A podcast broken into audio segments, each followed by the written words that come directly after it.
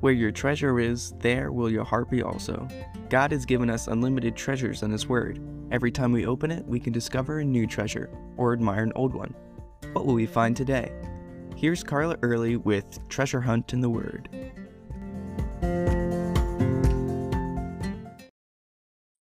After Jesus' crucifixion, Jesus' followers scattered.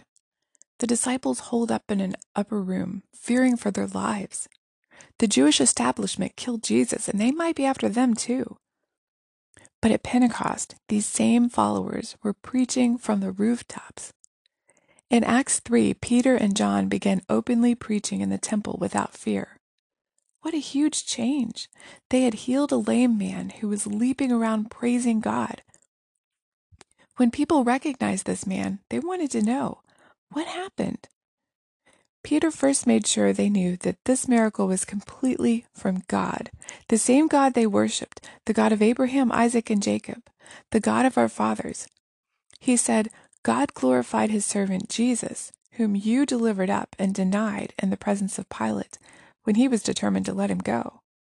But you denied the Holy One and the just, and asked for a murderer to be granted to you. Remember when Jesus was before Pilate?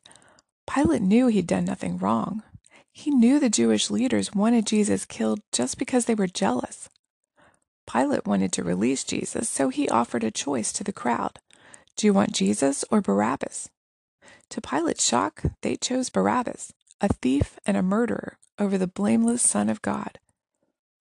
What had the Jews said? His blood be on us and our children. They were now being held accountable for his blood. Peter went on, You killed the Prince of Life, whom God raised from the dead, of which we are witnesses.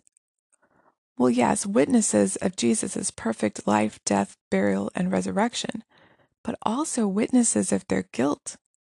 The Jews who yelled, Crucify, who killed their own Messiah. We saw you do it. We heard you accepting responsibility for it. But we also saw Jesus raised to life. This is the Jesus we're talking about. He's the one responsible for this miracle. We did this in His name. You didn't actually get rid of him like you thought. Notice what Peter calls Jesus Prince of Life. Other translations say author of life. The Greek word means originator, pioneer, or beginner. Not only did Jesus have a hand in creating us, thus beginning our physical life, but He's the one who makes us alive spiritually through His death, burial, and resurrection. And just as this crowd had witnessed, Jesus had given life to this man who had been lame for 40 years, unable to go anywhere on his own, but was now jumping around praising God. He's the originator of that kind of life of joy and new beginnings, too. This was Jesus who was responsible for this miracle. And now Peter told the people, You are witnesses. When someone sees something with their own eyes, it's impossible for them to deny what happened.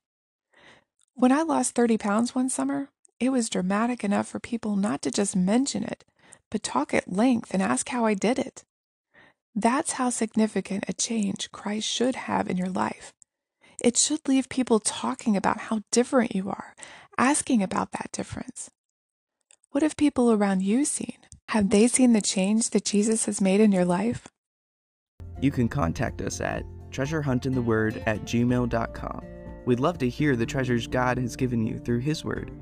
You can listen to other episodes at our website, which you can find in the description below. Thanks for listening, and remember, where your treasure is, there will your heart be also.